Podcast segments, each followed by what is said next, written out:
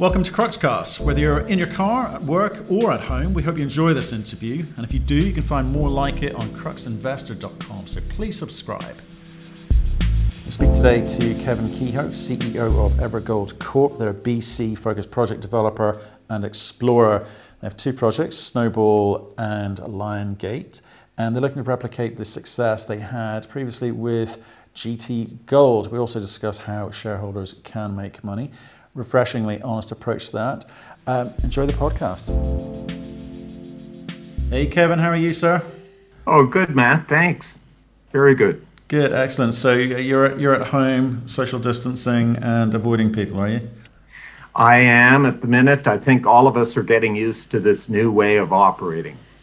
We are, we are. Well, look, um, thanks for joining us today, um, taking time out of your day. Um, why don't we kick off? Give us a one minute overview of the business, and then we'll pick it up from there.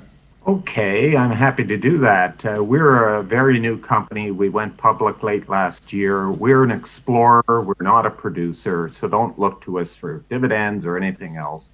This is strictly a capital gains opportunity. We believe we can uh, deliver those gains this summer in our first drilling campaign on some uh, really sexy looking targets that we've developed. Okay, well let's let's let's um, develop on that. So you're in terms of what it is that you are, what it is that you set out to be. So you're relatively new. So what is it that you set out to try and build? We set up a uh, a new company. Uh, we're trying to achieve discoveries. That's really what we're interested in as a company. We want to deliver uh, discoveries with the drill bit that return capital gains to our investors. Uh, we aim to achieve discoveries of merit. By merit, I mean discoveries that could lead to a mine although ultimately we don't intend to be the ones to develop a mine if we're lucky in the early stage discovery. So uh, we set up a fresh company. We put into it one or two really key attractive properties, and uh, we advance those properties privately to the point of being drill ready. And then we take the company public. We use the public dollars to drill these targets that we've developed for the first time. And that's really all investors care about uh, are drill results and uh, discoveries of merit that can drive the share price higher. Okay, so you've done this before? Yes, we have. Yes, uh, our previous company, the one we're best known for currently, is GT Gold. It's uh, it's listed on the TSX Venture Exchange. Uh, that company has a major discovery that a partner of mine, Charlie Greig, who's a really well known geologist in Northwest BC, and I uh, were really the key people behind GT. We set it up, we uh, did all the early discovery work, discovery drilling. And that's actually GT's saddle discovery is emerging as um, the largest copper gold discovery in the northern part of the uh, BC's Golden Triangle in the last 20 years. So it's really big. So tell me, tell me about some of the numbers there, because if you're trying to emulate something like that, what did shareholders make from that? Did were they happy with what you did? Yes. Well, typically the way it goes, Matt, with these early stage companies like ours is they are very volatile, right? Because you start from pennies, typically of several hot spikes and you often give it all back again. And sometimes you go through a cycle like that several times during the course of achieving these discoveries. And that's very true what happened with GT Gold. And it's true, by the way, of several other companies that I've run in the past. You deliver discovery, and these days with the internet, etc., um, you have no control over how high it goes. And usually it goes very high, i.e., from pennies to dollars on large volumes and then over a period of time will give it back. So that's what happened with GT. They had at least two spikes where they went from pennies to two to three dollars on huge volumes, and then over time gave it back. So there've been some serious capital gains opportunities for investors in GT Gold. I know some people have made a lot of money, um, but now it's actually trending toward mining, or that is uh, being a mine. And you asked about numbers. I think and I know that uh, GT current management are going to be delivering their initial resource sometime in the next couple of months. And I expect those numbers will be very large and rich. Right. Okay. And uh, tell me a little bit about you know why you've chosen to just focus on this component in terms of like project generation. You're explorers. Why not take it all the way through? Yeah. In fact, the reason I'm personally excited by discoveries, I like it. It's really interesting work. Uh, all of us at this end of the business do. It's not boring we do a real mixed bag of different uh, sciences involved geochemistry geophysics etc um, but i like the discovery element. And i'll tell you as well that it's really at the dis- pointy end of the business the discovery end where most of the value gets added. You're familiar with the lassonde curve right? Uh, most people are in the business in the early going, a discovery typically does lead to these uh, very spiky gains and volatility that we talked about earlier. Um, later, when you get into uh, overcoming the permitting and the mine building challenges, applying the metrics, proving how big it is, that kind of gets boring to a lot of investors. And a lot of them go away, especially the early speculators. They sell out, move on to something else that's exciting. Um, after going through that so called valley of death uh, that comes after the initial spikes, you typically have a second stage of value uh, creation and addition where the mine gets built. They've overcome the engineering and financial challenges. The mine gets built. It goes to much higher prices, maybe two, ten, twenty dollars. Um, but we are focused on that first stage, the, the first kick at the can where we achieve a d- discovery, and that's exciting. Okay, so you better tell us about the two projects that you've put into um, Evergold. Where did they come yes. from, and why have you selected them? These the company's uh, projects. Uh, we have four at the current time, but two are flagships. One is called Snoball, the other is called Golden Lion. All of these properties come from CJ Greig, Charlie Greig. Charlie is a really well regarded, uh, very highly experienced geologist in northwestern Columbia. So all four of these projects are in British Columbia, Canada. Um, the flagships are in the north of the province in an area that's come to be known as the Golden Triangle and uh, the east arm of the Golden Triangle. This is really rich geological real estate. It's delivered some major mines, and there are operating mines there right now, even with the uh, COVID 19 phenomena uh, or pandemic. Uh, there are mines operating now. And um, so uh, the properties come from Charlie. I've known Charlie quite a few years and had uh, been attracted to these properties.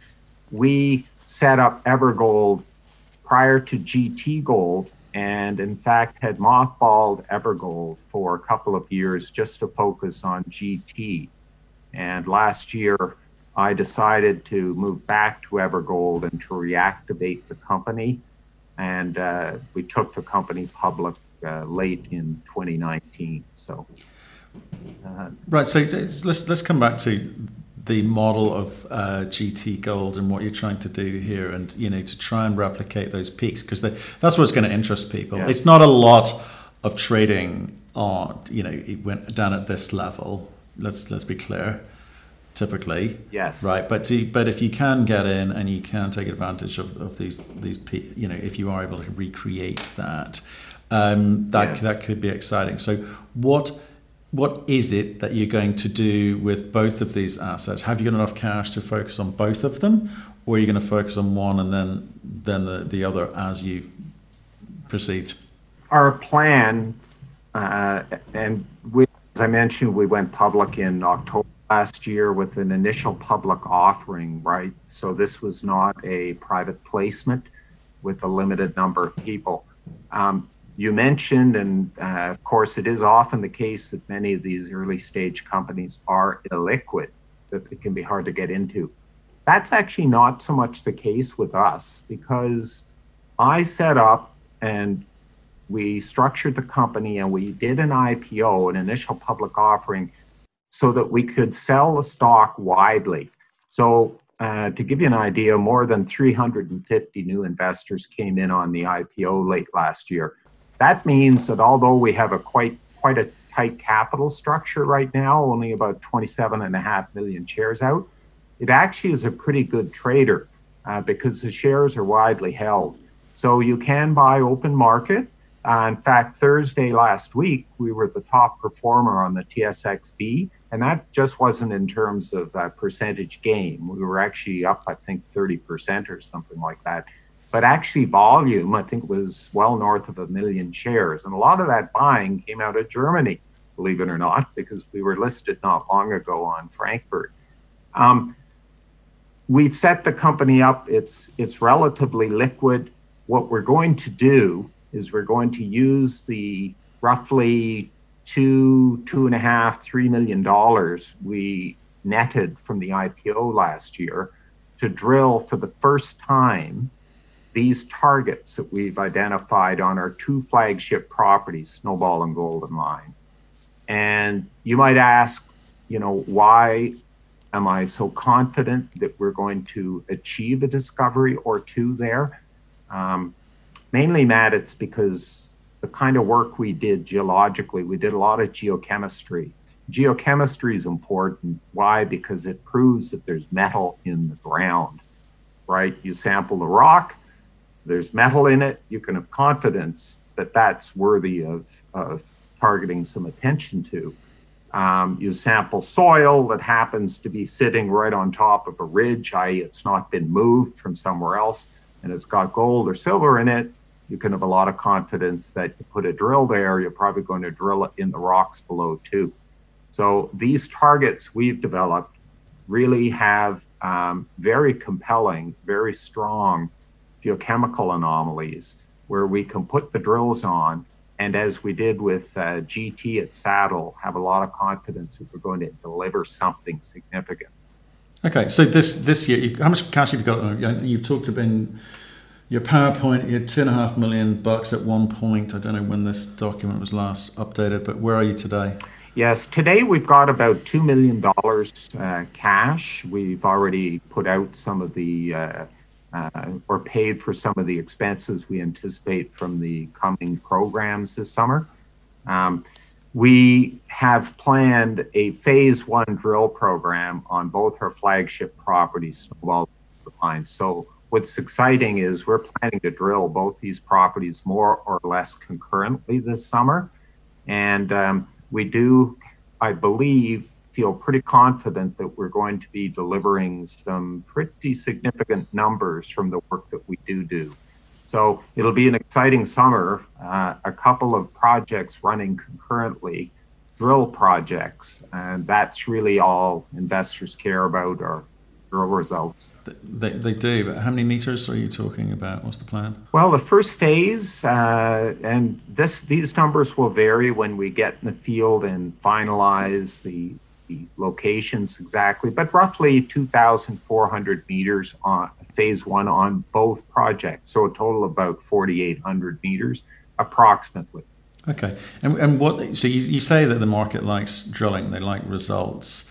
Um, and, and I'm, I'm interested in talking to you because, you know, I'm wondering at what point do you stop and go, right, I think we're now are appealing to uh, a another company who you may or may not be in discussion with. Where are you taking this thing through to? Are you going to have to raise more capital to get through to that point, or not?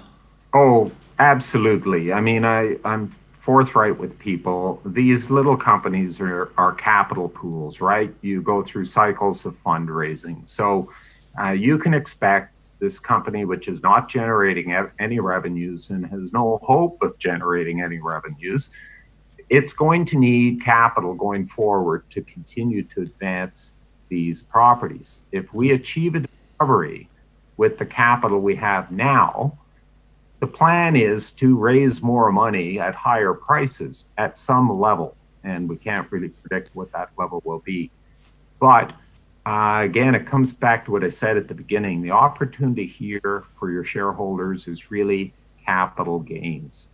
They can expect it to be volatile but we have a track record of delivering discoveries, and those discoveries have generated very significant capital gains.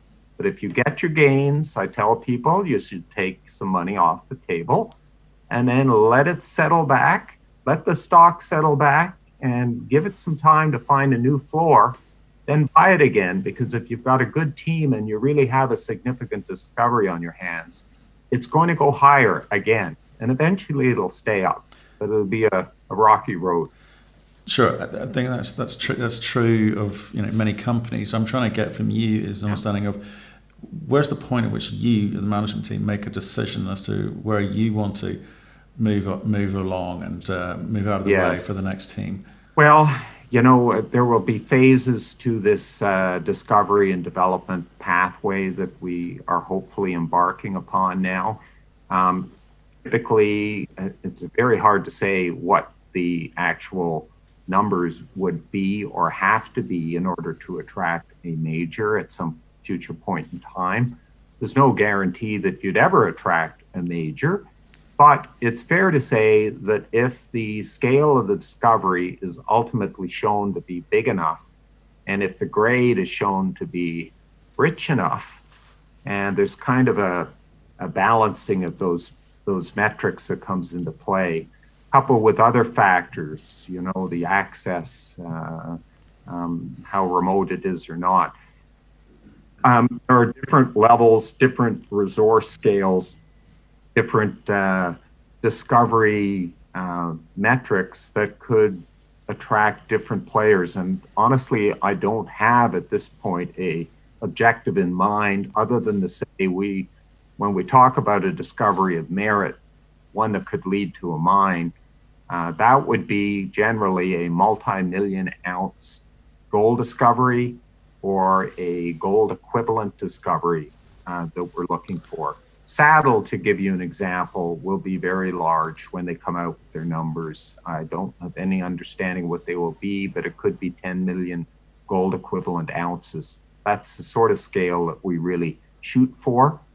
Um, but even at that level, you're not you can't be sure that somebody's going to take you out. So our focus initially is just the discovery. We want to achieve the discovery. Okay. How do you guys, you and your partner, re- reward each other? I mean, how are you remunerated? Mm-hmm. Is it salaries, mm-hmm. shares? Like, do you buy in the open yeah, market? Uh, what, how, does it work? Yes, actually, most of us, well, the, the key insiders, uh, in the case of Charlie Greig, he, he vended the properties, these four properties, to the company entirely for stock. And um, uh, Charlie is not an officer an insider. He's an insider of the company, but not an officer. So he's been remunerated primarily with equity. He also is a consulting firm that uh, provides some services to the company on a contract basis. I'm remunerated with uh, an annual cash uh, retainer, $150,000. I put in a quarter million dollars of uh, cash, real cash at uh, 10 cents. And um, of course, I get options as well. So I have equity, I have options, and uh, that's how we're principally compensated. Fantastic. I would do this work, uh, honestly, I would do this work for nothing that is for equity. It's uh, but you know we need a certain amount to live. Yeah, yeah. No, no, I understand that. That's that's very good. Thank you for that. Um, mm-hmm. So, are there any sort of meaningful individuals or groups in this? I know you didn't raise a lot of money, but have you attracted anyone because of what you did at GT Gold that maybe we yeah. not know? Oh, very much so. Um, actually, and and you mentioned that you know we didn't raise a lot. That's true. It's true that we didn't raise, you know, 10 or 20 million. Now, I've raised on initial public offerings with prior companies like PC Gold more than $10 million initially. But um, we actually raised a significant, a significant amount of money last year in the context of what was happening in the wider markets. Uh, believe it or not, our IPO at $3.5 million, just shy of that, was the largest IPO in Canada in the mining space, in the mining space last year. And I'm not talking about, uh, you know, a private placement into a shell or anything like that. I'm talking about a clean IPO. Ours was actually the largest. So last year was a tough year to raise money in Canada in mining. And we raised more of it than anybody else for an IPO. So the reason we did that, we're able to do it, was the reputation of Charlie and myself, and the fact that the little company was structured very attractively, coupled with these prospects. The targets are really compelling. So it was kind of a mixed bag that really allowed us to achieve the success we did. So okay, as you said, everyone's interested in numbers. Um, so when is this when is this drill plan going to actually succeed at delivering some yeah. numbers to the market? What's your timing? Well, the timing is getting pretty darn close now, right? Uh, in fact, uh, we'll be on the ground uh, setting up camp on both properties starting around June 15th. So, what are we at? We're at the end of April now. Right? It's only six weeks away. In fact, I can tell you we'll be doing our initial survey flight uh, on about May 20th. That'll be a survey, just environmental survey by air. So it's starting to get very close now, and um, we'll launch serious elements of the program June 15th, and then just work as long as we can. I mentioned we've got these phase one programs planned.